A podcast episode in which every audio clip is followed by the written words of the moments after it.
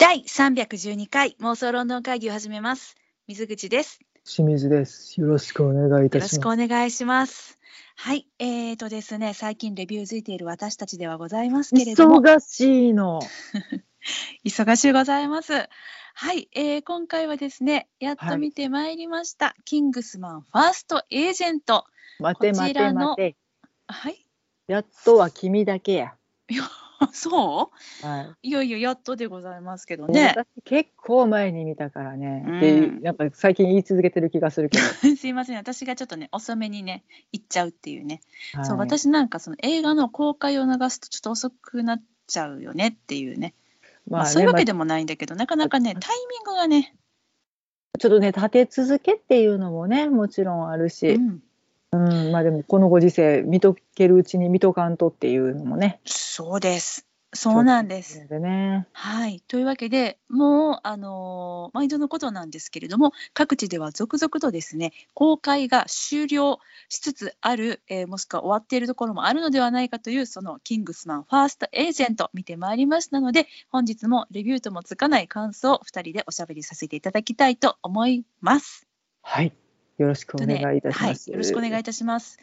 私ですねあのレビューに入りますその前にですねちょっとはいしんちゃんに伝えたいことがある。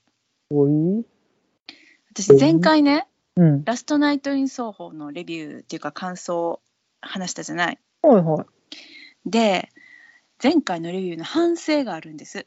どうした？私はラストナイト・イン・奏法はすっごい面白かったの。うん。で、すっごく面白かったんだけどはい。そう。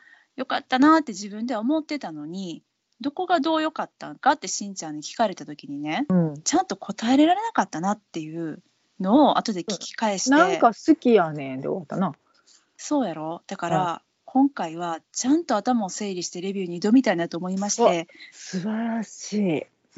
ちゃんとですね3日ぐらいかけて嘘かも2日ぐらいかけてあ出の頭を 整理してまいりましたので今回はしんちゃんに聞かれてもはっきりと言えると思う。何をって感じやけどね。何を聞かれるんやろみたいな。聞いてやんね。じゃあ勝手に私が喋ろうと思います。しんちゃんが聞いてくれないということですので。はいというわけで。私がちょっとね、個人的にね、ぐだぐだな予感もするので、ちょっとじゃあ今日は水口さんにお任せしよなんでやねん。喋れや。う。喋るけどな。うん。はいというわけでキングスマンファーストエージェントですが現代はアポストロフィー S。アポストロフィー、あ、そうそう。現代は、ザ・キングス・マン。えーキング・アポストロフィー・エス・マンですね。今まではついてなかったのよねつ。いてないです。うんそうです。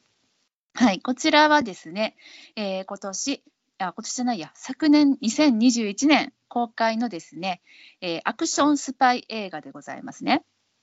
ほう。はい。はいそうですえね。ーそうです。監督はマシュー・ボーンさんです。はい。はい。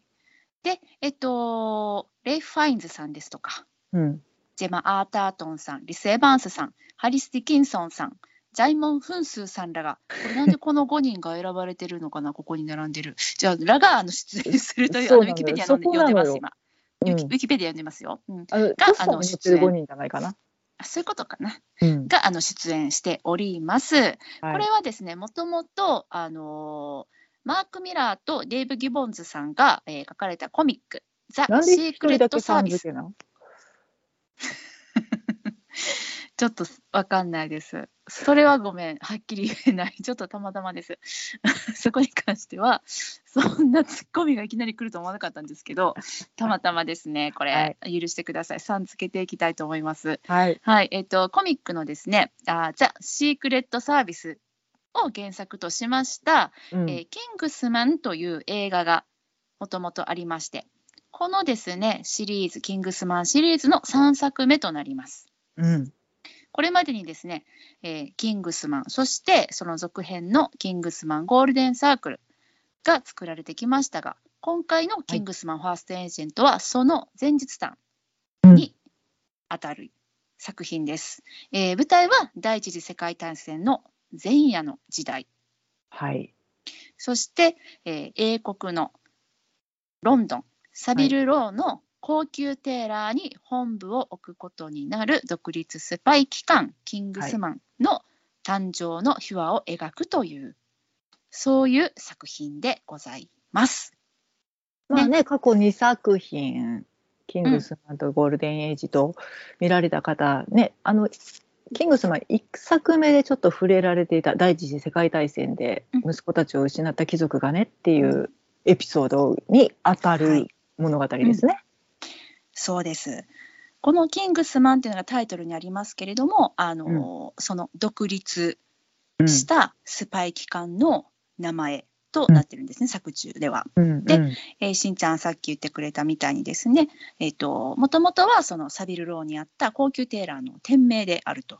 うんその高級テーラーの顧客たちがですね、あの、まあ、いろいろ政治家であったりとか、うんあの権力者たちだったんですね。そのうちの一人がキングスマンの創設者とうんなると。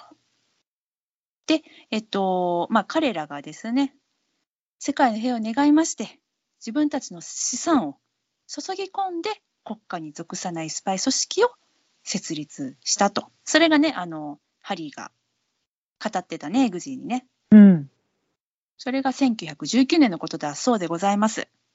約100年前。うん。うんえっと、まあ、キングスマンは、えーまあ、どこの国にも属さないスパイ組織であり、そしてその功績は世に出ることはないと。例えば新聞にキングスマン大活躍、何々を阻止しましたみたいな、そういうふうに歴史に名前を刻むことが一切ない組織であると。だからその MI6 うんとか、えっと、CIA とかとは違うっていうもう私立の私立の、私立。うん。まあえっと、国家を守るうん、志を持った集団として描かれているっていうのの、まあ、成り立ち、一番根本のところを描いた作品かな。そうそうこれまでにもいろんな、あの任務をキングスマンはしてきてて、うん例えばハリーさんね、うんキングスマン第1作目のあの、ハリーさんですけれども、うん。ここでキングスマンクイズです。はい。ハリーの初任務は何だったでしょうか、あ何だったっけ？はい、これですね、えっと、ハリーがエグジーを自分のお家に招待したときにですね、うん。えー部屋に貼ってある新聞ですね、を見せながらあそこねなんかいろいろあったのよね、あります。有名人の写真とかもいっぱい貼ってあってね。そうそう。これまでにキングスマン、まあ、ハリーが関わってきたあの歴史的な、えー事件だったりとか出来事ですね。まあだから秘密裏に解決して、表向きの報道とは違う真実があるんだよっていう、はい。えーでも最初はわかんないもうワンコと戯れるとしか思えない。ミスターピックルね。うん はい。答えはですね、はい、えーあ女王えあ、あ、惜しい、惜しくないけど、惜しい。的なこと。皇室のスキャンダルを防いだ。あー、ちょっと違いますね。答え言ってもいい？しんちゃん。もちろんもちろん。はい。えーサッチャーの暗殺阻止がハリーの初任務だったそうです。おーなるほどね。うんそうそういう感じでその歴史上には決してあの残ることがない。だから暗殺を阻止したってことは暗殺が起こらなかったってことだからもちろん歴史上に何も残ってないよねっていう世の中には出なくて済んだんだね。そうそうそう。うんこともありその日のその新聞を貼ってあるのね。別に特に何が書かれてるわけではないけれども、みたいな感じで、えーキングスマンはいろんなこれまでですね創立してからこれまでいろんな世界的危機だったりとかを、えー防いできたっていうことになるんですが、うん。まあ、その簡単に言いますとですね今回のキングスマンファーストエージェントは、えー舞台が第一次世界大戦前夜というふうに言いましたけれどもこのうん。まあ勃発からまあ収束までにかけてですね、うん。えっと、その後のキングスマンの長であるアーサーとなります、オックスフォード公とその仲間たちが実はここで関わってたんだよここはこうだったんだよっていう、まあうん歴史ファンタジーかなという感じの作品だね。なんだろうね、イフものって言あってもいいのかな。うん、うんもしこうだったらみたいなね。うんうんうんうん、裏設定があったとしたら、そうみたいなだね感じ。かな。うんうん。まあ、イフモノと違うところは、えっ、と、まあ、イフモノっても言っていいのかな。その、このキングスマンファーストエージェント、そのキングスマンが関わることによって、何かその現代の歴史が変わるようなことはまあ何一つなく、うん。あのまあ、だからこそ今の現代があるんだよっていうそういうことになるんだけどね、まあ、そもそもその第1作目の「キングスマンも」あと,、えーと「キングスマンゴールデンサークル」もうん。そういうことだもんね。そうそうそこはさだから今の世界、違う選択肢があったかもしれない、その選択肢を、えっと、バッドルートを防いで今があるんだよっていううんうん、作りなのよね。そうなんです、うん。はい。まあねそういう、えーキングスマンファーストエージェントです。ははい。い、私の見る前の印象。おおそれ恒例になってきてんのか。そう一応なんか前提ね。はあはあはまあ、例によってですね前情報はできる限りシャットダウンして見に行ったという私でございます。あはい。そしてあの第1作目はもう最高でめちゃくちゃ大好きで、うん。もう何回も何回も見てもう。かずっと二人で踊り狂ってたもんな、なんかな。そうです。踊ってたかな。もう踊っちゃうほど好きでした。で、えっとまあ、第2作目もすごいワクワクして見に行って、まあ、やっぱり第2作目、うん第1作目が最高。第2作目ちょっと踊ったかなっていう印象だったんですがまはい。あおおむね満足でした、そしてそのね、まあ、3作目だけどスピンオフ的な、まあ、前日談になるので、まあどうなるかなって思いながらもやはりですねこの、えー今回の主人公のオックスフォード校を演じるレイフ・ファインズさんの紳士ぶりですとか、どんな風に戦うのかなっていうのをすっごく楽しみにしてうんきました。それは私の見る前の印象です。しんちゃんどうでした？まあ私は結構ネタバレ踏んでたのでね。そうしんちゃんネタバレくんやもんね。あネタバレオッケーくんやもんね。うん。うんなんか意外と、うんお意外とって感じかな。ああ、そのネタバレを踏んでいたにもかかわらずってこと？ううんんうんうん。うんうん。まあまあでもあのなんか期待してたところと期待以外のところとっていうのはもちろんあるわけで、うんうん。うんうん、今回期待以外のところで楽しめたかな。ああ、なるほどね。ううんん。はい。私はまあその見終わってすぐの感想は。うんあーまあ、まずはその同じタイトルはついてはいるけど「キングスマン」っていうね、うん。やっぱり全2作とは全く別物の作品やなと思ったのがもうすぐの感想、うん。で、まあ、これはこれで面白かったけど「てんてんてん」っていう感じでした。うんうんうんうん。まあそりゃそうだわな。そうなん、そう、うん、そりゃそうだわなって思っていただける。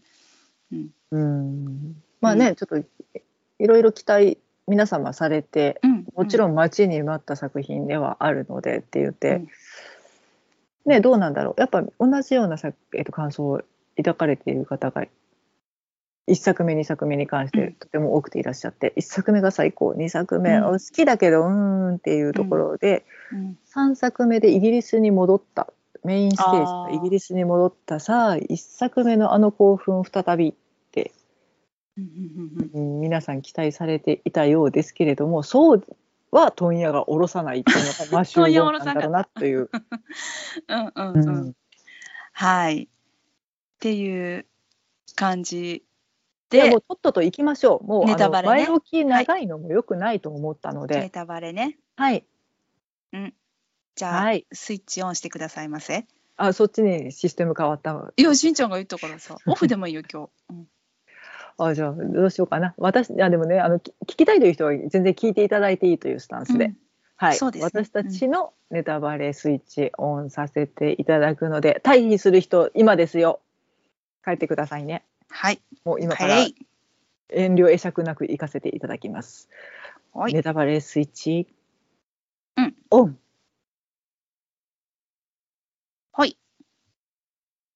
いやいつナギニが出てくるかといやそんなことはどうでもいいんですけどね。何が何が？何ナギニ。ナギニって誰？えっ、とボルデモード教がうん。の知らんねん分私身の一つのうん、えっ、と大きな巨大なヘビさんですね。ボルデモード教の面影別にないでしょ？ないけど目は一緒やもん。いや、ないじゃん。目どは一緒っちかって言ったら M じゃない？あもうそれそれは素顔やからな。M って、M は M もうなんだ なんか立ち位置的にももさ。うん。あそうね。うん。国際秘密機関の長ってうん感じ、うん。うん。そうわざとなのかどうなのか。う。ん。そこも深いけれど、はい。本当だね、うん。そう、まあ、私はまあ今回いろいろ物申したいところはあります、うんうん。いやそりゃそうだわな。うん。うん、なんかちょっとその私は予告とかも見てたので。うんなんか予想してある程度予想してたものとは違ったねっていうもちろんいっぱいどの予告にもあるんやけどうん。今回、えー、とリス・エヴァンスさんの扱いよっていう、うんうんうん。どの役の方でした、えー、とラスプーチン。ああラスプーチンさんね、回想ラスプーチンですね。はいはい。これさ、はキングスマンのさサイトさうん。これ20世紀センチュリー・フォックスさんのせいなのかな？なんかさ役名は書いてるのにさキャスト名ゼロなんだよね、まあマジか。ここを参照するなって感じなんだけど。うん。はあ。そう。ひどい。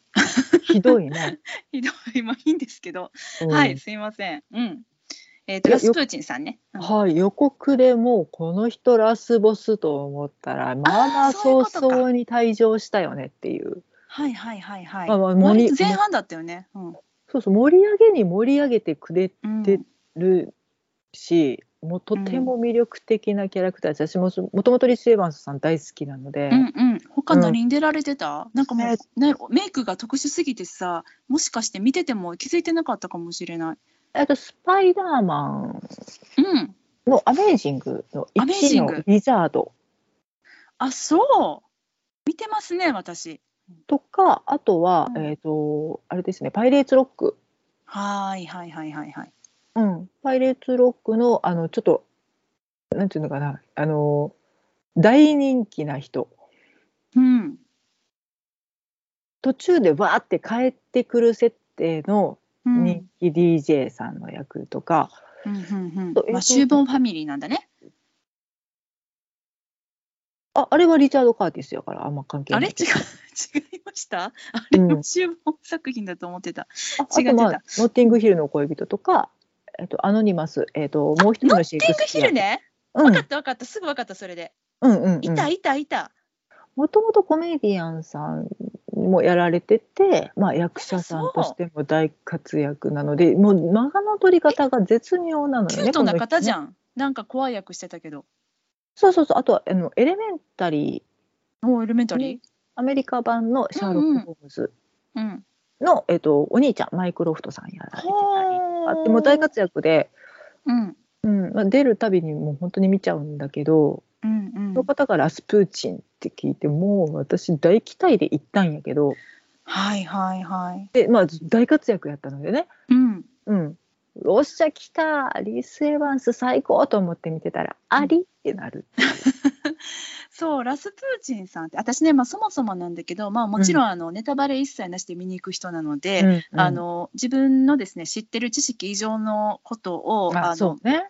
何もあの知らずに行くのね。そうすると下どうなるかっていうと。できないんだね。できないのできないのよ、うんうん気になるキャラとか名前がいたとしてもね、うん。だからそのラスプーチンさんがまず実在の人物っていうのも知らなかったしあんなん実在の人物やったんやと思って、まあ、もちろんあの今回の作品の中でデフォルメされてるもちろんねとは思うけれども、うんうんうん。でしかももなんか、うん、史実かもう伝説かみたいな、うんうんえっと日本でいうあれですね、天海さんみたいなあ天海和尚だっけ？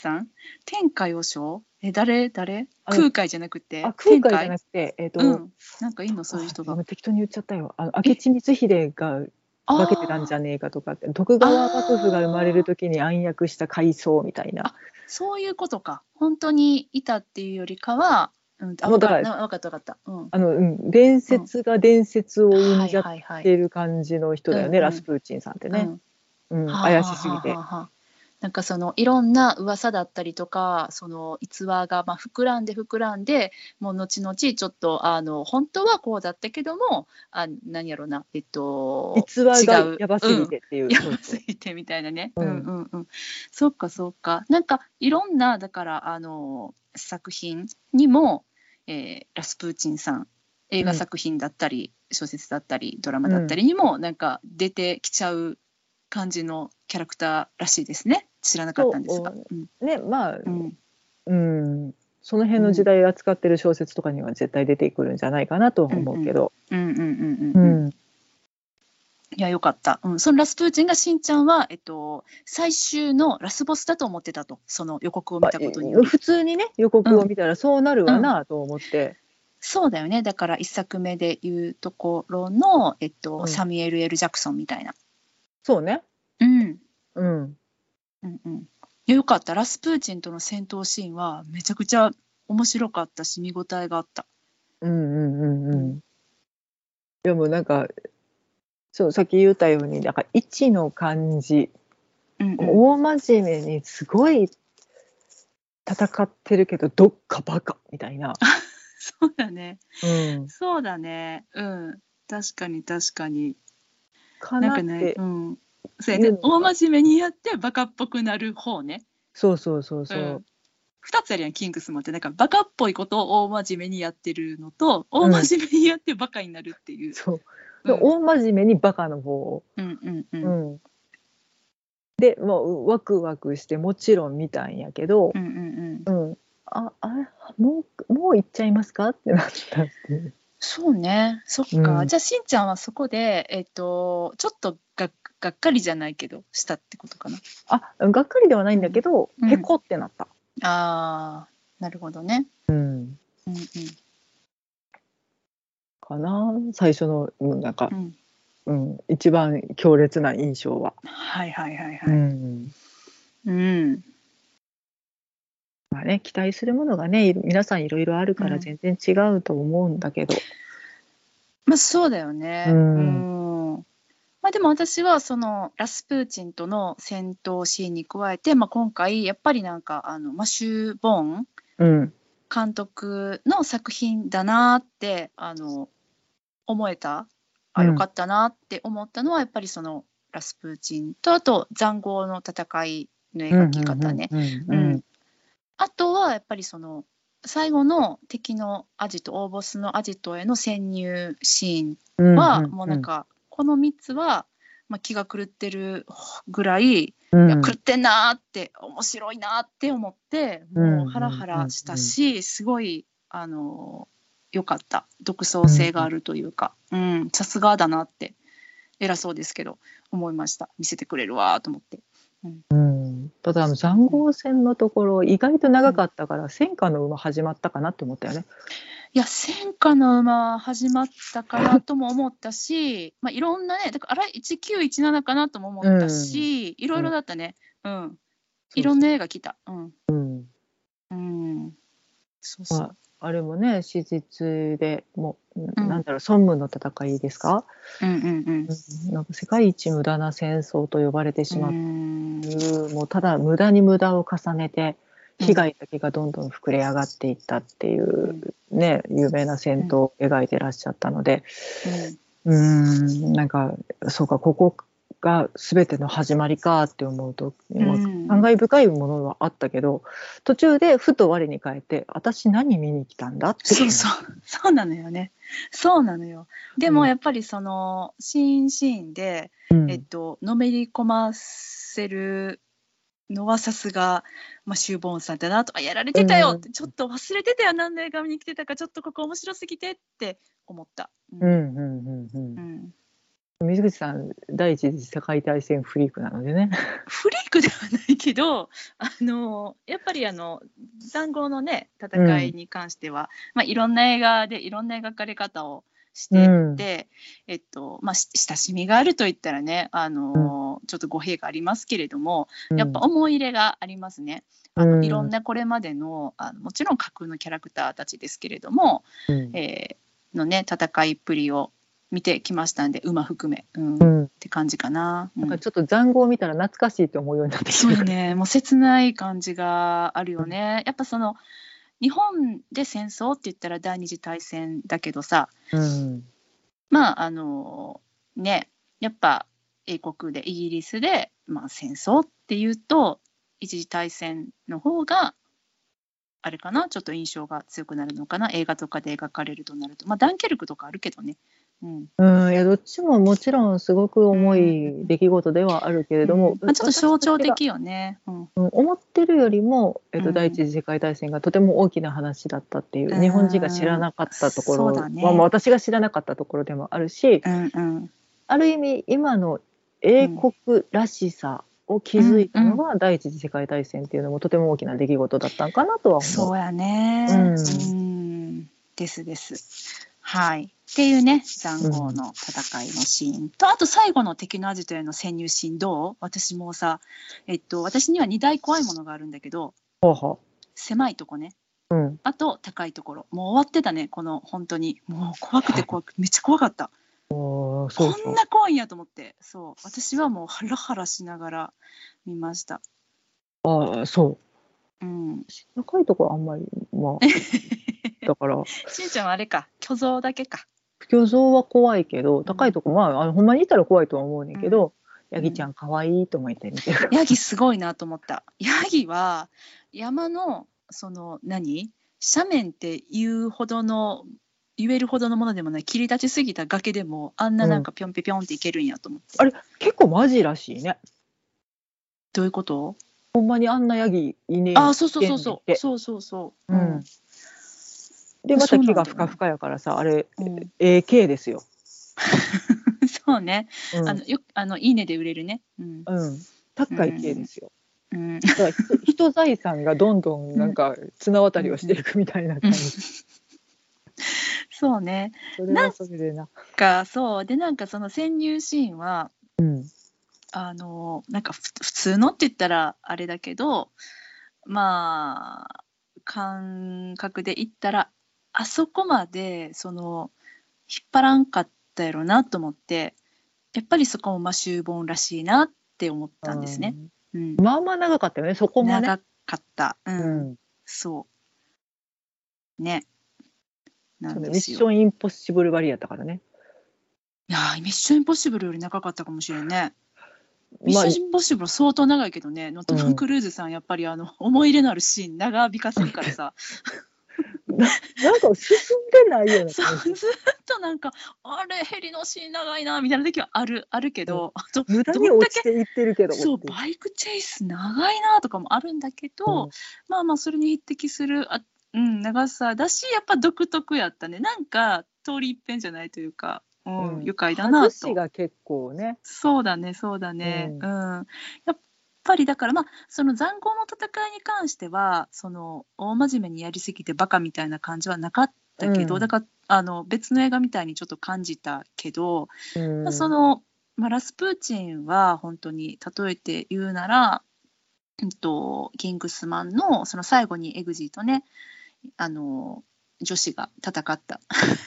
名前忘れちゃった、うん、みたいな感じの、うん、派手さはあったしで、まあ敵のアジトへのその潜入シーンは、まあ、これこそなんか今回の「キングスマンファーストエージェント」ならではのあのシーンだなって思って見てたし、うんそう。でもねまあ最後にまた言うけど私は、うんやっぱりうんそれでもやっぱりうんっていう感じなんだよね見終わった後、うんうんうんうん。そうでも先に面白かったと思うとこ言わせてはいはい。うんあのーまあこれは本当に前回からのまあ、キングスマン2作を見ていてかつキングスマンっていう作品がすごい好きな人たちへのなんかな、まあ、サービスでもないなしが分かるところだと思うんだけど、うんあの言葉ねなんかさあの歴史とともに少しずつ変わっていったんやなっていうのを感じるところがあって、えっと、キングスマンの、えー最初の作品で合言葉として使われていた、オックスフォード・ノット・ブローグっていう日本語訳ではブローグではなくオックスフォードかな？っうんうんうん。て言ってたと思うんだけど、あのハリーの、えー、とエグジーが最初にちょっとピンチに陥ってしまった時に警察署にね、うん。あの収容されてその時にハリーに電話をハリーじゃないなキングスマンに電話をかけた時にこのうん。合言葉を言えって言われて言った言葉うんだったりするんだけど、うん。それがですね今回はちょっと違う形で出てきておりました。はい。しんちゃんは気づき気づかれましたか？あのいちいち聞かなくていいから進めてください。なんでよ。しんちゃんに聞きたくなったんだけど。そう今回はオックスフォード・ノット・ローグだったんだよね。だから初めはそうだったんかと思って。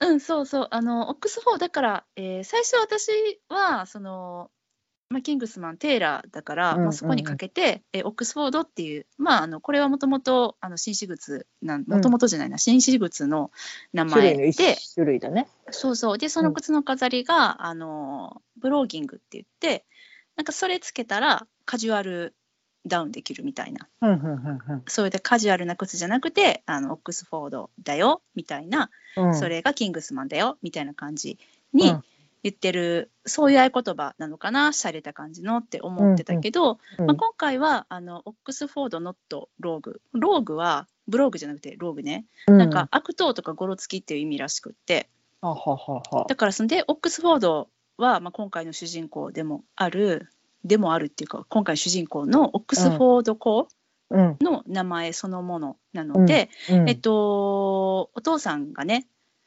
お父さんであるオックスオックスフォード校が、まあ、息子のコンラッド君にあの我々はオックスフォードノットローグだよっていうふうに言うんだよね。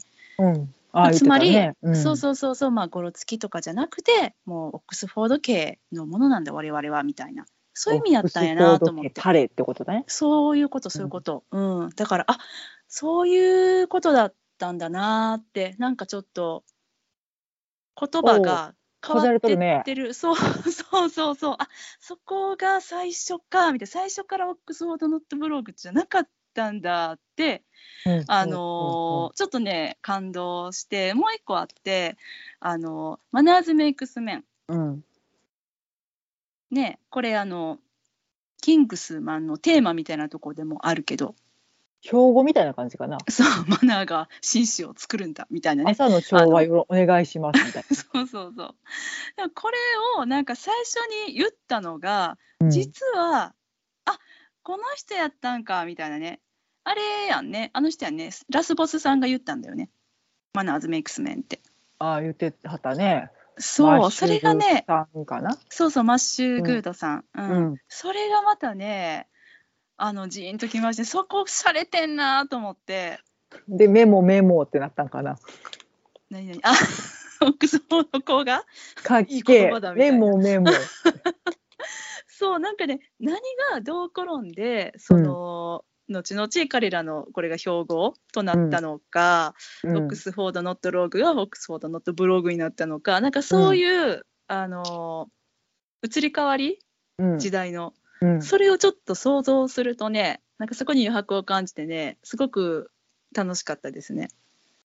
おしゃれやなと思って。うんそういう意味ではだからキングスマンなんでテイラーさって、うんまあなんか思わんうちに思ってたこと。うんうんうん、いやもうそういうビジュアルでかっこいいから紳士の装いを揃える店で、そんな秘密裏な会議が行われて紳士たちが集っててもうそれでうん。説得力すごいから、うん。なんかそういうもんやと思って受け入れてたけどうん。そっかって紳士たちがめっちゃ常連の店、もう信用できる人しか来れない。違う人が一瞬でも入ってきたらうん。めっちゃ警告なるよなみたいな。おところで。で、うんうん。上の下手室どうぞって言って、うん。今回も通されてたけどうんうん。秘密の話があんねんっつったら上の下手室空いてますよって言ってそこで話すっていうそのなんやろな紳士の秘密の話ができるところだからここがうんアジトになったんだっていうのはすごいうん。なんか納得した。それは良かったね、すごく。そういや、なんで紳士服店やねんって思ってたなって思って。ううんうんあ、うんそういう意味か素晴らしいっていう合点がいった瞬間ではあった。うーん。そうね。うんうん。まあまあね最初からそこまで設定されてたのかどうかちょっとまだ原作読んでないのでわかんないんだけど、うん。うん、後付けちゃうか？後付けかな。後付けちゃうかな。まあ、どうとでも後付けできるもんね。まあちょっとかっこよすぎるけどな。まあ、多少やっぱりそういうのの上でっていうのはあったと思うし、実際言ってたしね、ちょっとその、うん。なので、まあまあまあ、うん。まあ、あとね、あれよかったよね。あの、メイドネットワークのアイデアね。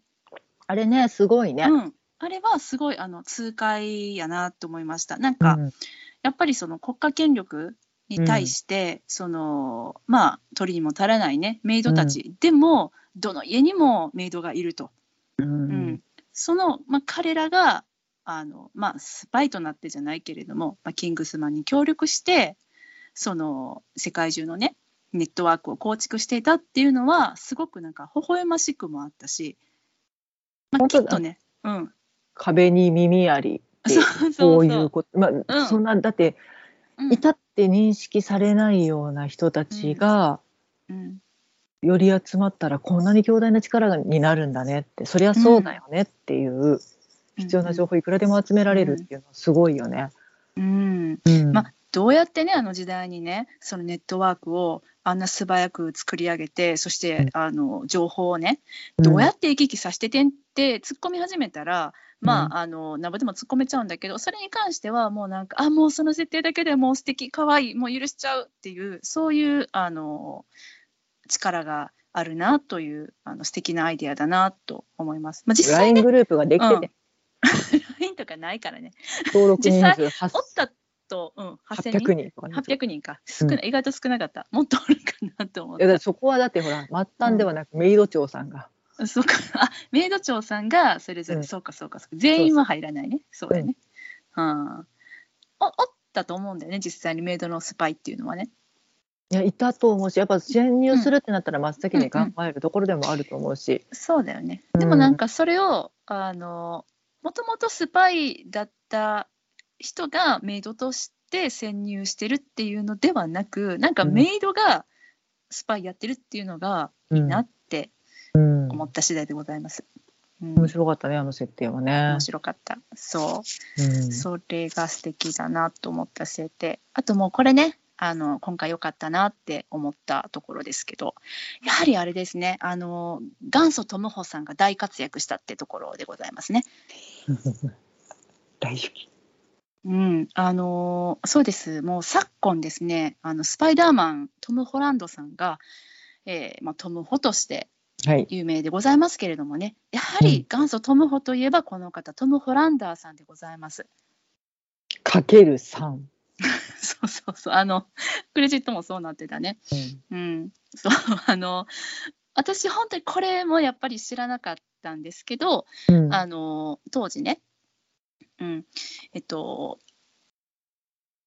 イギリスとうん。ロシアとドイツの3カ国のトップの方たちっていうのは、まあ、なんといとこ同士だったと。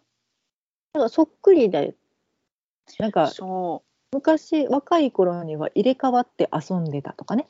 あ、そうなんだって。るよね。へえ、まあ、そう、なんか実際の写真を見ましたけど、うん。後々なんかだって私分かんなかったから見ててさあれおかしいなと思ってさっきもえトム・ホランドえこれえなんあれ？みたいな別人？みたいな逆に私その設定知らんかったからさああのあ、そうかそうか。そうそうそうそうなのだからあのねそう3人とも顔がそっくりっていう。まあまあまあ、ルーツ辿っていけばちょっとイギリス王家からとかね。でも、うん。当時その本当にその関係が複雑に入り乱れてて、うん。うんうん。まあでもイギリス王家にルーツを持つ人たちがいとこ同士でむちゃくちゃそっくりでまたひげ生やしたりとかしたらさそうなんだよ見分けつねかんのよ。あんなね特徴的なことされちゃったらあの頃やっぱり、ああいうさあのいでたちが流行ってたのかな？それとも顔似てたからああなっちゃったんかな？いやでもなんか、うん。その権力の象徴としてねおひげをうん。立派に蓄えてっていうのも、ファッションの一つではあったんやろうしっていうのも、うん。また揃いも揃ってなんかこうなんつあカイザーヒゲっつうんですか？シュンはいはいピョニンってやつね。うん。ででもうちょっと下もうん。し下顎ももっさりしたやつ、うん。うん、にしてたからまあ見分けはつかない。ちょっと格好と言動が違うかなっていう。うんうんうんうんうん。まあまあねトム・ホランダーさんが見事に演じ分けられておられたから。そうよかったです、そうそうそうそう。非常にねあのーそこは楽しかったです、ね、ご褒美タイムやったわ。ご。褒美タイムうん。そう。そうなんです。はい。さもうなんか、ん。なんやろないけすかねえ感じでさうんうん。この世に面白いことなんか何もないみたいなことうん。顔をしながら面白いことするよね。そうだね。そういう役が多いのかな。うん。ななんやろなもうなんか世の中斜めに見切ってんのに正面切ってネタ顔すんのやめれみたいな。決して彼そんな感じで挑んでるのではないと思うんだけどね。それしんちゃんのあの偏見というあれではないんですか？絶しんちゃんにとっては、うん。普通におったらただの気難しい面倒くさいおっさんやでと思うねんけど。うん、こういうことね楽しんでやっちゃうんだよね。まあ生き生きとされてたので、うん。これは敵役だな敵役敵役敵役だなと思って。そうだね。うん。まあ楽しかったですね。うんそうそうそうそう。うん。まあね私そのさっきうん面白かったけどなーっていうふうに、まあ、言った原因としてはやっぱりその、えっと、第一次大戦のね、まあ、勃発の原因だったりとか、まあ、うんそこに至るまでのこと、あと、まあ、その流れっていうのを本当に知らなかったから、うんあの塹壕の戦い何回も見てきたけど本当にその前後のこととか周りのことをさあの、うんうんうん不勉強でねうん。知らずに来たので、まあ、今回あの見終わった後に改めてあのちゃんと見て、うん。うん。あさっきねあの公式サイトに文句つけましたけどあの公式サイトさんねすごい素晴らしい動画も用意してくださっててあの2分でわかる対戦きっかけ講座とかね、そこで、あこういうふうなことが起こってたんだよ。そしてキングスマンファーストエージェントで描かれてたこのエピソードは史実に基づくものなんだよっていうのをあの教えてくれる動画があってそれとかを見て、うんうん。はあそうだったんかっていうふうに思って、まあ、もしかしたらそのちょっとうーんと思ったのは、まあ、そういう時代背景を、まあ、知らなかったってことがね、まあ、今回の作品を鑑賞して、まあ、ちょっとこう抱いた感想っていうのにまあまあ少なからず影響しとったやろなっていうふうには今思ってます。だからそこはもうごめんちゃいと思ってる。うん。うん。まあそれはね、ネタバレ踏む踏まへん。予告ぐらい見といて、あれ知らんなと思って予習して予習していった人、大勝利だよねっていう、うん。うん、私もなんかね基礎知識がそこまであるわけではないから、うん。知ってる逸話をつなぎ合わせてあ結構史実で言ってるわって思ったけどうん。でもそこまでねあのここれも合ってるこれも合ってるここをこうつなげるかみたいなところの面白さまでは至れてなかったのでうん。ちょっと残念なことしたしもう一回改めて調べてから見てみたいなとは思うけど、うん。うん。まあそうですね。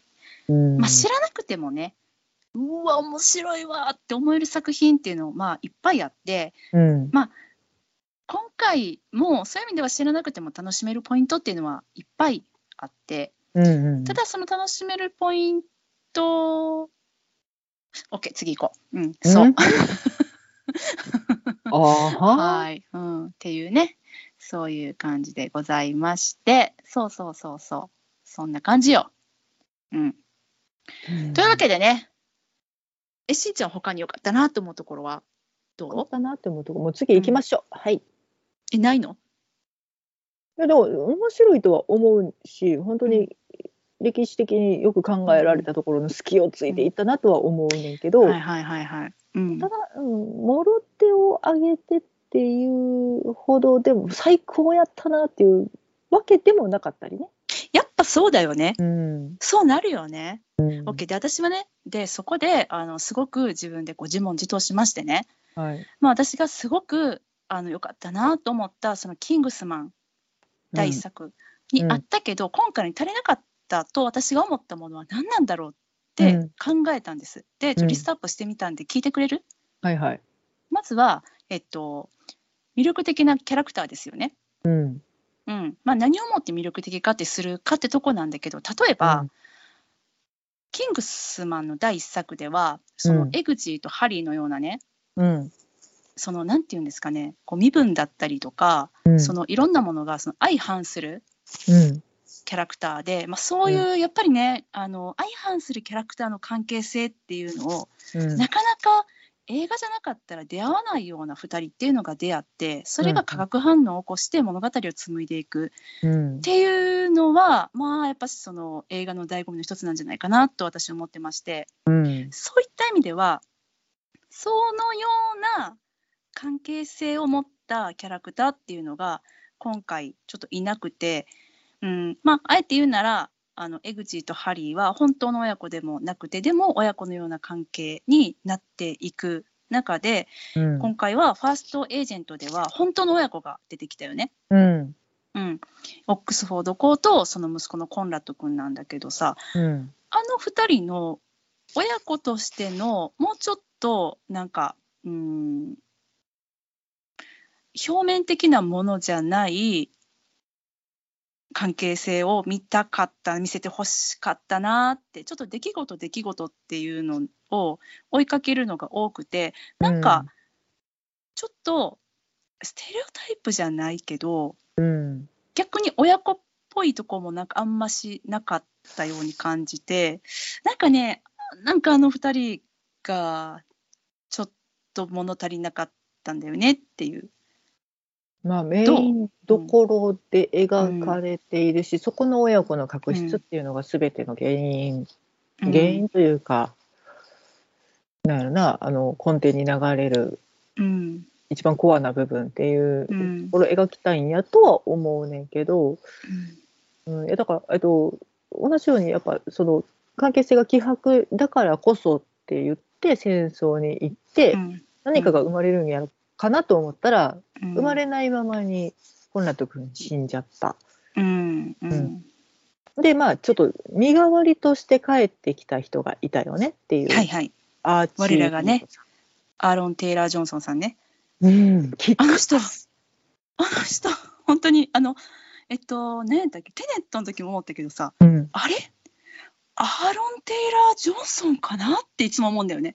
うん。あれこの人見たことアーロン・テイラー・ジョンソンみたいな感じの役で出てくるよね。不思議なんだけどさ。そう。何なんだろうか。言ったら跳躍やん。うん、めちゃくちゃ顔も綺麗からあれ誰違う？いやいやこれはアーロン。あれ？ってなるっていう。あな言うねあのーそんな感じでちょっと出てくるのね、うん、面白いねそれだけです。うん まあまあ仕事選んでらっしゃるのかもしれないけれど、うんまあ、うん今回、えっと、アーチー・リード。はい。からのランスロットっていう役名で書かれてて、うんうん。でだからそこでメインに描かれる物語なのかなってちょっと期待してんねんけど。そうやね。あ今度ね。今後ってこと、あそっか。まあ、ちょっとかちょっと次回作に匂わせるような終わり方もしてそうやて、ね。そこでもうちょっと活躍するかなと思ったらちょっと戦で終わったもんね。うん。そうランスロットとして、うん。うん。えっ、とまあ息子ではないけれど、息子のような存在、うん。で息子以上の関係性を築いていくみたいなことを期待していいのかなって後になって思ってんけど、ほんま言われてみればそうだね。ランスロットってそうだもんね。うん。うん、ででいうポジションやしやっぱ息子の身代わりとして帰っうん。て、うんうん、うん、で言ったらまあ特別な目で見てしまうのもちろんだし、息子の代わりにこいつを可愛がってやろうっていう感情が生まれるのうん。も想像に難くないので、うん。多分そういう関係が描かれるんやろなって期待はすんねんで今となってはそう思うねんけど、うん。まあ見てる時は「おい!」ってなるし息子死んだら「おい!」ってなるしアーロン・テイラー・ジョンソン出えへんのかいってなるし、そうそうそう。うん。うん、そこにちょっとやっぱそこのエピソードをちょっと入れてほしいわって、その第二次世界あれ違うその塹壕戦をうん。描く時間をうん。ちょっとそこにも使ってほしかったなっていう。そうよね。まあ、もっと言ったらなんかこのファーストエージェント内でそれ描いてほしかったよね。そうそうそうわかんない。そうあの今後シリーズ化しようとしてるからさちょっとわかんないけど。うん。こっちのじこっちの時代はこっちの時代でシリーズ化って言ってて、まあうん布石まで売ってるので期待はしたいんだけど、うんいや131分使った上でそこ描かへんのかいっていうのは、ちょっとペース配分的にどうなんやろうっていうそうよね。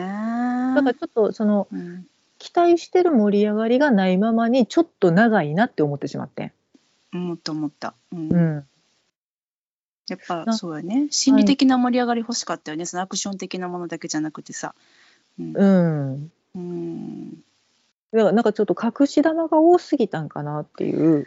じうーん。準準備やっと整えましたみたいなことを今言うたら。今後そのあのキングスマンユニバースを広げる準備できたよみたいな。でもちょっとマシュグさんに関しても、マシュグドさんね、今はい。回そのメイうンん、のヴィラン扱いなんかな、として出てきてなんかた羊の羊の王様よ。うん。羊の王様、まあまあ、うん最初からずっとそのうん。悪党だ、えっと、うん。世界を股にかけた悪党たち、マタハリとか、うんなんかスパイとか悪名高い人たちのうん。集団の長としてそうそ描かれてて、う。うん。なんなん何かなサタンかなみたいなうんうんうん。立ち位置では出てたけど、うんもう正体隠した敵のボス、うん。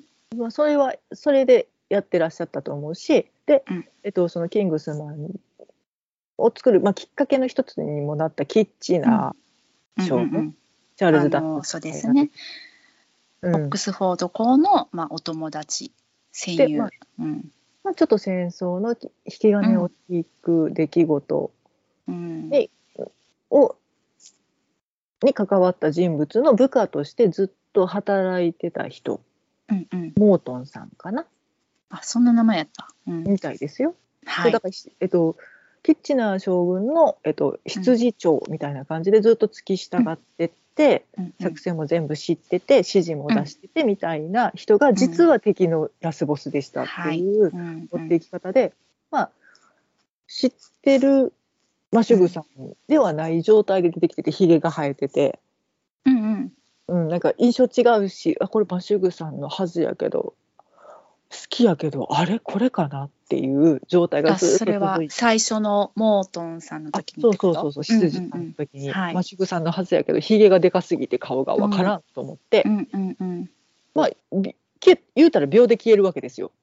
そうね。割と初期の初期にあの巻き込まれ死ぬみたいな、そんなに、うん。まあ、あの関わることもなくうん顔を見せることも少なくうん。死んでいって、まあ、うん。ずっとそのラスボスのシルエットでは出てたけど最後にドーンって出てきた時に、うん。うん分かってたしなっていう。そうなんだよね。なんかねそのラスボスが誰かっていうのをずっと引っ張り続けて、うん。みんな推理してよラスボス誰だと思う？ね誰だと思う？っていう感じの見せ方をずっとされてて、うん。でもどう考えても、まあ、どんどんさ、まあ、候補は消えていくわけやんいろいろね、うん。あこれでもないね、これでもないねみたいに。もちろん。この人でもないし、と思ってる中でうん。一、人ちょっと怪しい人おんなってあの俳優のランク的にもこの人じゃないの？みたいなね、そうそうそうそう、うん。だってあのキャストでしかもあんな顔わからん状態のマシュグって終わるわけないやんって、どっか思ってるし、で、うん。リス・エヴァンスとうん。あと、えっ、と誰だ？うん。あのん？男前。あはいはいはい。えっとダニエル・ブリュールさん。うんうんうん。うん。を付き従えるボスがうんまあまあ有名どころじゃないとあかんけど、ここまで引っ張ったら今まで出てませんでしたは許されへんよなっていうところまでちゃんと引っ張ったから、絶対出てきてるはずやねん。だから そうやねんよな。うん、うん。ではいはいはいマッシュグさんやけど別にすごいシュッとした私が期待するマッシュグさんで出てきたわけではなくて あのもっさりしたまんまのマッシュグさんで出てきたからいやもうそれやったらもうちょっとピカーンって変身して超男前でオジマンディアス様で出てきてよ。っていう。まあ、確かになんか「はいカツラでしたビヨーン」みたいになってたもんね。なんかうん。ちょっとつるっぱげみたいな感じだったっけ最ズ後ね。ルーンって言ったけどいやジュルンってなってね、うん、期待してるマシュグはそうじゃないねんって。いやいやいや男前やったよ。いや男前やけど、うん。もっと超絶だってあの人綺麗よ、まあねててかやっぱさそこでさちょっと紳士的かっこよさがあってもよかったかもね、まあ、ごめんなさいこれ勝手なあの好みをこう今言ってますけど。やっぱファーストエージェントだしねマナーズメイクスメン言わしてるからね彼に、うんうん。ちょっと紳士要素欲しかったね。がもうほんまにマントでもつけてバッサー出てきてくれたらこっちキューンってなるの分かってんねんけど「マッシュグ来た!」ってそれで引っ張ってくれてありがとうに変換できたはずなんだけど、まあ、そう。と引っ張り方とうん。出し方間違えてないかなっていう。そうだね。あとなんかこれはさ、ほんと007の時にも思ったこと、全く同じことをさ、思ったけど、その、うん。まあ、マッシュグードさんが、まあ、最後のまあラスボスでしたってなった時にね、はてってなって、え、この人の目的って何やったっけって思うし、うん。なんであんなになんか、あの、織木歴の方々をね、うん。あんな従えれてたんやったっけ？え、な、な、なんだった？ってすごい疑問がさ、こそうそう。う湧いちゃうのよ。ま理由が魔女またハリって呼ばれたそうそう人とかさそうそう。そのうんラスプーチンとかさ、まあ、他にも多分有名な方なんだと思うんだけど、実在の人物ばっかりだからね、そうそうそうなのよ。うん、だからそのダニエル・ブリュールさんがやられてたうんハヌッセンさんとかももうそう悪名高い、えっとあそう、悪ヒトラーを党ばっかり抱えの預言者だったそうだね。知らなかったけど。うさうんんださ、マックス、めっちゃうさんくさかったね。めあのね、ダニエル・ブルールさんのうさんくささ、うん、もうすごかった。なんか、めよかったね、彼。いや割にそんなに活躍せんかったけどさ、もともとね上手な方だし、綺麗な顔してるしそうと思男前なんよ。うん、なな面白かった。うん。ヒスルが花じゃなくてヒスルが悪意みたいな、うん。うん。あとなんかそこ鼻かと漂う、なんやろ、おバカ小物感っていうかさ、うん、なんかやらかしそうな顔はしてる、そうそうそう、絶対こいつ病んでみたいな。すごい良かったです。絶対溝に落ちんでみたいな感じな。そう。うん、あれはね、素敵なキャラだったなと思うけど、まあでもでもそう、あれなんでやったっけ？そと思っの。ダニエル・ブリュールとリス、ス・エヴァンスうも、ん。マーベルとかにも出まくってる有名役者を従えでうん。出てきて引っ張りに引っ張った悪役マッシュグ来たけど意外とこのっていう、なんかね、それ以上でも以下でもないっていうか、ふーんっていう、その、まあ、で最後のあのうん。戦いのところ面白かったって言ったけど、私が面白かったのは、あの崖のところから登っていくうんところであり、その2人の戦いに関してはもうふーんって見てて、まあ勝つよね、どうせと思って見て、うんやっぱそうやって見ちゃうよね。だってそうなったらだってもうメインヴィランはヤギじゃん、うんいや、ヤギよかったよ。ヤギのあの、何、ルックスも最高じゃなかった？あれ、うん本当にいるの、あのヤギ。最高よ。あなんかああいうヤギいるらしいよなんかほんまにヨーロッパの山奥にしか生息しないてるわ。うん、そう。まあね、まあ、ヤギは良かったよ。最後ちゃんと伏線、伏線っていうのかな。あの、恨みをね、あの、ちゃんと、えっ、と、晴らすことができて、ヤギ良かったねって、うん思いましたね。うんヤギ王国は安泰やけどな。そうそうそう。うんまあなんかそのまあまあえっ、とラストのねラスボスさんがのまあ目的だったりとかなんかうん。状況とかもちょっとよくわかんないっていうのと同じようにその疑問に思ったことが、まあ、コンラッド君がね、まあ、どうしてあんなに戦地に行きたかったかっていうのもなんかちょっと消化不良のままで私もうただのなんかううん。んだから多分その、えっと、過保護にされてうん。外に出れないお前は行くなってずっと言われ続けてたフラストレーション、うん。周りは行っててうん。お前は弱虫だって言われて、いや見返してやるわ。紳士だからこそ見返してやりたいんだっていう気持ちも抑えつけられたのが爆発したっていうことやとは思うねんけど、まあそうだね。うん、ただまあなんかなんやろな。それもちょっとうすらぼんやりというか。だからちょっとキャうん。ラがゼマータートさんもすっごいああはいはいはい。放送でバーンっていう射撃の名手みたいになってて、面白いし、まあ、うまいし。でももうちょっといけたよね。あの二人もうちょっといけたよね。ジャイモン・フンスーさんに関してもうん。むっちゃ面白いし、やっぱ要所要所決めてくるし、そう。ん見ちゃうんだけど、うん。いやキャラ弱ない、う。弱いよね。それをレイフ・ファインズさんが背負うんったのかなって思思うねんけど、背負いきれでもないよねそうね、そうね。じゃあもう一番キャラ立っとったん誰やっつったらもラスプーうチンか。うんラスプーチンとトムトムトムホランダーホランダーそうよね、そうよね。あの二人もピカイチだったよね。うん待って4人やから 間違えた4人ですか。うんはあまあそうだね。全体的にキャラが弱いなっていうのはもうんう、うん、うん、この感想に尽きる。そうよね。なんかそれがまあキングスマンのそのえっ、と第一作にはうん。あったから、すごく、まあ、2作も良かったけどね、うん、まあキャラまあうん、うん、関係性なんやろな。ってうん、まあそういうことですね。はい。はい、えーじゃあ続きまして、キングスマンには、あのもう言えてないな、キングスマン第一作目にはあったけど、今回足りてなかったなと私が思ったもの。はいはい。えっと、まあ、ド派手で高等向けなアクションって私ここに書いてるんですけど、うんまあ、高等向けなアクションはあったよ、ド派手なやつね。うんラスプーチンさんのとこだったりとか、うんうん。あれはすっげえ、ああ、おもろいなと思ったけど、まあ、狭かったけどね。え？狭かったけどね。狭かった狭かったまああのやっぱりなんかあれはさあの前半の、まあ、盛り上がりの一つのシーンだったと思うんだけど、うん。うん。あれもありつつやっぱり最後にあれ級のもっとすごいやつっていうのがをちょっと期待して見てたので意外となんかそれがなくてちょっと物足りなかった、ちょっと期待をねそっち系の期待をしちゃったんだよね。花火がいつ上がるかとな。そうそうなのそうなの。うんあのいつカントリーロードを歌ってくれるかなとかうんすごいそういうことをやっぱり思いながら見ちゃってで、うんあとはその口頭向けまあ良かったところもちろんあるそのえっとまあ、シューボーンさんのっていうかキングスマンの特徴としてやっぱ口頭向けやけどさなんていうの要所要所にやっぱこうリアリティが挿入されててさなんかこうしっかり復習伏線を回収していくっていうかネタっていうかさなんかこう入ってくるっていうね。だからイギリスの歴史っていうのが根底にあるっていうのはうんうね、ん、うんとかその。生き様っていうのかな、紳士たれっていうのがうん。もう一番のえーそこに流れてるっていうのはすごくうん。端々には感じさせる作りにはなってるし、うんうん。うん。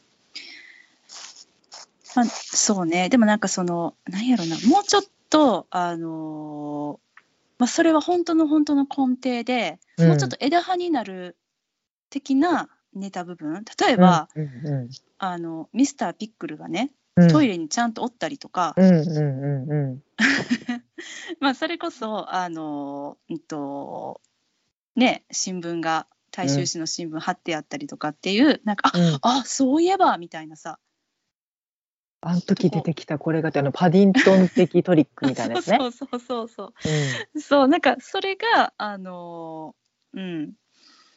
面白いっていうかなんか独自のなんか視点で、うん。えっとあそこちゃんとあのー見せてくれるんや私たちにっていうそれがよりさ、なんか口頭向けな世界観をリアリティ持って見せてくれるじゃないけど、うん。あ本当になんかあそういうふうに過ごしてたんだなってやっぱりそのキャラの背景とかっていうのをうん。そのワンアイテムで、あの一言で、えー私たちに感じさせてくれるっていうものをやっぱしちょっと期待しちゃっててそれは思ったよりやっぱ少なかったなって思って、まあ、勝手に期待してるからね。あの、まあ、そんなん言われましてもってことやと思うんだけど本当に。うん。いやあのマシュー・ボーン監督。うん、間違えた、マシュー・ボーン監督。どっち？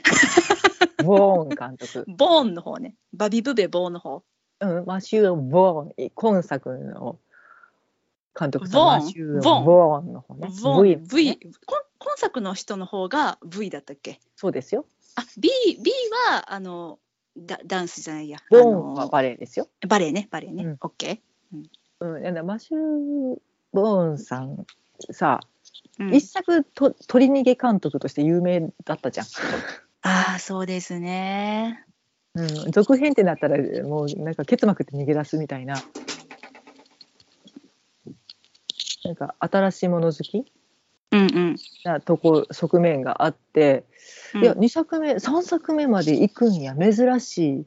うんうんうんうん。よっぽどお気に入りかなと思ったけど、うん。こういう弱点があったんやなってち,、まあ、ちょっと再確認。あーでもそうかもしれんな、うん。その興味があるところがやっぱり次々移っていくだからこそうん。いろんな作風のもの多作で撮っていらっしゃってどれも評判はいいと思うんやけど、うん、まあ、2作目3作目になるとこういう弱点が出てきますかっていう。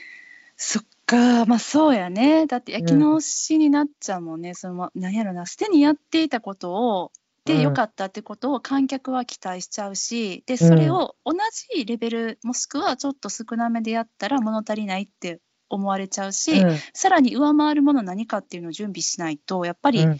その続編っていうのは、まあ、続編ではないけどスピンオフだけど、まあうん。まあでも続編だもんね。うん。やっぱしうーん何かしらあれだね。そうか。だからそのアレンジして、うん。今までのものを見返して見返してこうしてやろうああしてやろうって考えるよりは、もううん。パンと違うところに行って次の新しいことっていう方が、まあ、お得意な方だったんだろうなとは、まあそうかもしれないうん。ね。ただもうちょっとね今のこのうん。マシュー・ボーン監督に対するうん世の中の期待があるからさ、うん。配給会社も、いやそんなこと言わんと取れやっていう戦いはあったんやろなって思うし 確かにそうね。今更キングスマン違う監督って言われたかて、いやいやいやいやって誰でも分かってるし、まあほぼ本人も分かってらっしゃると思うからこそのチャレンジやう思うん。けど、うんうん確かにね。そうだね。で、うん、やっぱで、まあ、脚本に関してなんだけどねうんやっぱり私は今回あの裏目に出たなって思ったのはまあ当たり前だけど全2作は私たちとはまあ違う世界のさ、うんうん。まあ、同じ地球上ではあるけれどもあの物語の中だけのお話。うん。だからどんな出来事がどんな事件が起こるかっていうのはもちろん知らないし、うんうん。それがどういう結末になるかっていうことももちろん知らない、まあ、これは私があのネタバレなしで言ってるからこそよりそこにちょっとあの思うところがあるんだけどうん今回は対してまあ第一次世界大戦っていう、まあすでに起こってしまったあの事実に関して、うんその裏側でこういうことが起こってたんだよっていうそういうお話だったので、やっぱりそのその歴史の流れっていうのに当たり前だけどもとらわれていてうん。物語の流れっていうのは。そして観客が当たり前やけど結末を知っているっていうところに、なんかそれがキングスマンらしさっていうのをやっぱり消したなって思ったんだよね。うんだって無理やもん口頭無形な感じにするの。まあできたんかもしれんねんけど、うんその、まあ、一番起こうんったことは決まってるからねっていう。そうなんだよね。うんなんかね私があ監督絶対方向性間違えたわって思ったことがねなんか、あのインタビューをあの見たんですけど、その時にすごい嬉しそうにねあの、まあ、シューボン監督、まあ、もういろんなあの対戦の資料とかを調べて、うん、で本当にいろいろ調べてそしたらあのまあえっと、事実は小説にきなきなりだってすごい言っててね、その、えっと、第一次世界大戦の勃発のその原因となったこと例えば今回で言ったら、えっとフランツ・フェルディナンドさんとかになるのかな？うん、プリンツィプさんか。お。あのなんだろう。まあ大戦のあの原因発うんうんうん。端の原因となった、えっとオーストリアの皇太子夫妻がサラエボを訪れていた時に暗殺されたっていうのが、まあ、うん。大戦のきっかけとなったんだけども、その,、あのシーンっていうのは描かれていて、うん。えっとまあ、私たちもねその歴史の授業で何回もサラエボ事件サラエボ事件って何回書いたことでしょうね、うんうんうんうん。あの回答欄にね。そう、う。ん。それがあの本当は今回は一回その暗殺失敗してて、うん。で、えっと、その実行犯がカフェでお茶してた時にたまたま道を間違えたその皇太子夫妻を乗せた馬車っていうのがやってきて、うんうん馬車だったっけ？車だったっけ？車か、うん、がやってきて馬車か、うん、ほんで「ええ来たやん今やん」って言ってあの射殺したっていう。うんうんうん。まあ、そんなことあの誰も思いつかないって、まあ、シューボンさんは言っててねおっしゃってて、うん。もうこんなの自分では思いつかない。めちゃくちゃ面白いやんけと。うん。あとはその、えっと、イギリスロシアドイツのリーダーがみいとこ同士でみんな顔そっくりやったっていうこととかがね、うんうんこんなん思いつかん超面白いって言ってうん。であの本当に事実は小説よりきなりでもうその事実をもう伝えれたら、まあ、自分なりに伝えるっていうことが、まあ、今回それができたと思うみたいなのをね、うんうんうん。あごめんなさい。馬車じゃなかった。車でした。あ車でしたか、はい。うん、なんか馬車的なイメージもあったよねなぜか。ちょっとオープンカーやったからかそうなそうそうそう。うん、そうだよね。うん。けどなんか、まあ、私は、まあ、いやいや監督と、まあ、今回の作品においてはね、まあ、事実よりも、事実もすごいよ。うん不思議だし、うん。あのそんなことよう起こったもんやなって思うけどやっぱりなんかこの「キングスマン」シリーズに関して言わしてもらうならいや言うてよ。やっぱり監督が考えたものの方が面白いに決まってるんじゃないかなと。うん。もうあんたの発想すごいからってめっちゃ言いたいんよ。うん。マッシュにね。ううん。んそう。なんかやっぱそこになんかマッシュ・ボーンさん自身も勝手な想像ですよ。なんか囚われてんじゃないかなって思っうん。ちゃったよね。うん。ちょっとねなんか真正面でしょ自分の実力でって言い切れへんところもあるんやろうなとも思うし、うん。まあ、そんだけねその「キングスマン」シリーズっていうのが支持されてるからっていうのがもうむちゃくちゃ大きい要因やとは思うんだけど、うん、うん。そうなんだよね。まあ、まあ、あとはごめんねあと2つだけある。はい。オックスフォードさんね。うんその戦わずの誓いみたいなのあったじゃない、うんうん。もう私は戦わんみたいなね。うん。なんかそういうのがさ意外とあそそんな風に思ってたん？ってあの後でセリフで言われた時にうん。感じて、なんかもうちょっとなんか具体的にねなんか日々の生活だったりとかなんかその住んでるところのシーンとかでねうん。それが感じられたらよかったなと思ってなんか、うん。そんな感じやったっけ？その息子を戦地にやりたくないっていうのはすごくかあの伝わってきてたんだけどうん。あの言ってたじゃない。えっとそのあのオックスフォード校がまさかあのこっそりスパイ組織を準備してるだなんてうん。誰も想像しないだろうって言ってたけど、えそそうでしたかって私思っちゃったんだけど、うん。そうやったんかな？私が見落としてた。まあ、だから前若い時にブイブイ言わしてうて、ん。うん。だけどもう一気に戦うんはその息子のためっていうのもあったし、うん。自分の体が傷ついたっていうのもあって、うん。もう一気に戦地から退いて、そこからまあ出ること表立って出ることはないっていうのが伝説化してるんやとは思うねんけど、うん。うん。なんかだからその。レイフ・ファインズさん演じるオックスフォード博にもあんまり意思がなくって、そのまね巻き込まれてたねずっとね。引き込まれてて酒飲んでてパーンとかれて チューされてギャーってなるっていうだけの、そうやったかな。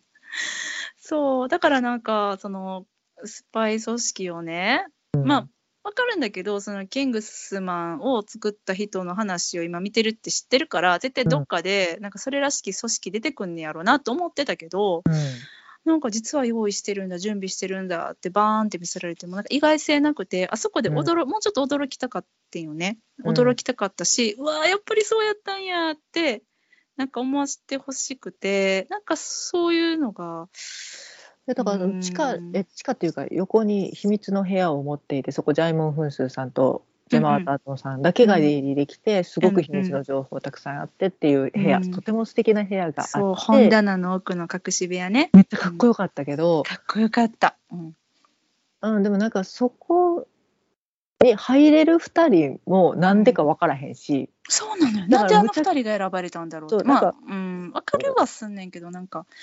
なんか信用してる部下なんやっていうのは描かれてたけど、そこまでなんかミッション背負った人らやっていう描き方もされてなかったし、うん。おったところでう。ん。でもこの準備は何のためで、まあ、せ戦わないために戦争を回避するためにうん。う意図やとは思うねんけど、うん。それも弱く感じてだからなんか取ってつけたから急にへーって出てきて、そうなんよね。気配をずっと感じてたかったなっていう、わかるうん。うん。なんかしてるなんかしてる。なんやと思ったらこれかいなっていう、うん。うん、そうなんですよ。ちょっとなんかだからはい。脚本が行き当たりばったり感として感じてしまったんかな。うん。後付け感かな。そう。ごめんねマシュー・ボーンさん、うん、だってなんかジェマー・タートンさんがさだから酒飲んでわーってなってる時にさうん「もう私は出ていきますチュー」みたいな。うんうんうんでチューそうそうあれあれは何や？あの二人は何なんできてんの？何なのいやにしたら何にも描いてないのよ、そうそそう。そう。どういう関係性って思ったしね、うん、なんなかそういうのがあるならあれでちょっと見せてもらえたらこっちもさちょっと盛り上がるじゃない？気持ちとしちょってね。と言葉だけでもじゃれやってるとかっていうのがあればいいしけど、うん。まあ信頼はしてるけどビジネスライクな付き合いやと思ってて、いや本当だよ。ひなんか秘めたる思いなのはわかるけど、秘めすぎやっちゅうねんっていう秘めてたんやなジェマー・タートンさんが。ことやと思うけどいや秘めてる作り方をしてなく見えて。うん。役者さんやっぱりそう最初に言われてたらうん。無意識にちょっと見るとかやっちゃうと思うねなんか私この人好きな設定って思ったらうん。それもない感じがしてしまってうん。全然思わなかったね。うん。でもそういう気配がないと面白くないんじゃないかなあの作り方うん。そうね。うんびっくりで楽しませることももちろん「えそうやったん?」ってうん。言うんやったらもっと喧嘩してないとダメやし、うんうん。うん、意外性がなかったしけど意外でしかなかったっていう。そうだね。うーんはい、というねちょっとなんともあのもやもやとした感想を語る回になりましたけどね。でも面白くなかったかって言われたら面白かったんですよ。そう。やねんよな。始末に応援のよ。やっぱ比べちゃうからね「キングスマン」第一作目と。うん。あと比べないでイギリス愛がなくって、うん。一作目見てその、えっと、ロンドンにあるサビル・ローの「キングスマン」とかっていう設定でイギリスをわずかなりでも愛してる人が見るのと全然関係なくって、なんじゃらほいって思って見るのとではテンションが違ってそういう人たちがどう思うかっていう、キングスマンはそれを巻き込む力があったと思うけど。たね。そうだね、うん、1作目はね。ただ、えっと、うん。3作目を見た時に、あの世界観ありきで没入したいと思っていくのと、うんうんうんなんとなく漫然と見始めてうん興味を持つのとっていうのを多分全然フィールドが違う話だからさ。そうだね。確かにね。これを見た人は、初めて見た人は、あの、キングスマンの1作目、2作目、うわ、見てみようって思うのかな。わかんないだから見たんやけどって言われた瞬間に、うんキングスマンファンが多分げ1を見ろって激推しするから見てくれるとは思うけどまあ、そうだね。うーん。そやな。うんうんうんうん。はい。うんまあまあねうちらにフィルターがかかっちゃってるのはもうちょっとご容赦いただくしあかないんですけどそうだね。まあそういう目線でのね、やっぱりあの感想ではあるので、まあ、そこはね、きっとあの、重々皆さん、あの理解いただいてるんじゃないかなと思います。うん。まあ語ったね今日もね。語った。いや、でもやっぱね、ちょっと前回の反省があったんで、ちゃんとまとめてきたの、私。はい。うんありがとうございます。偉かった私は、もう乗っからせていただいて水い口えすべてお任せしてとんでもないです。愛の手が過ぎました。いやいやいや、そんなことはないですけれどもね。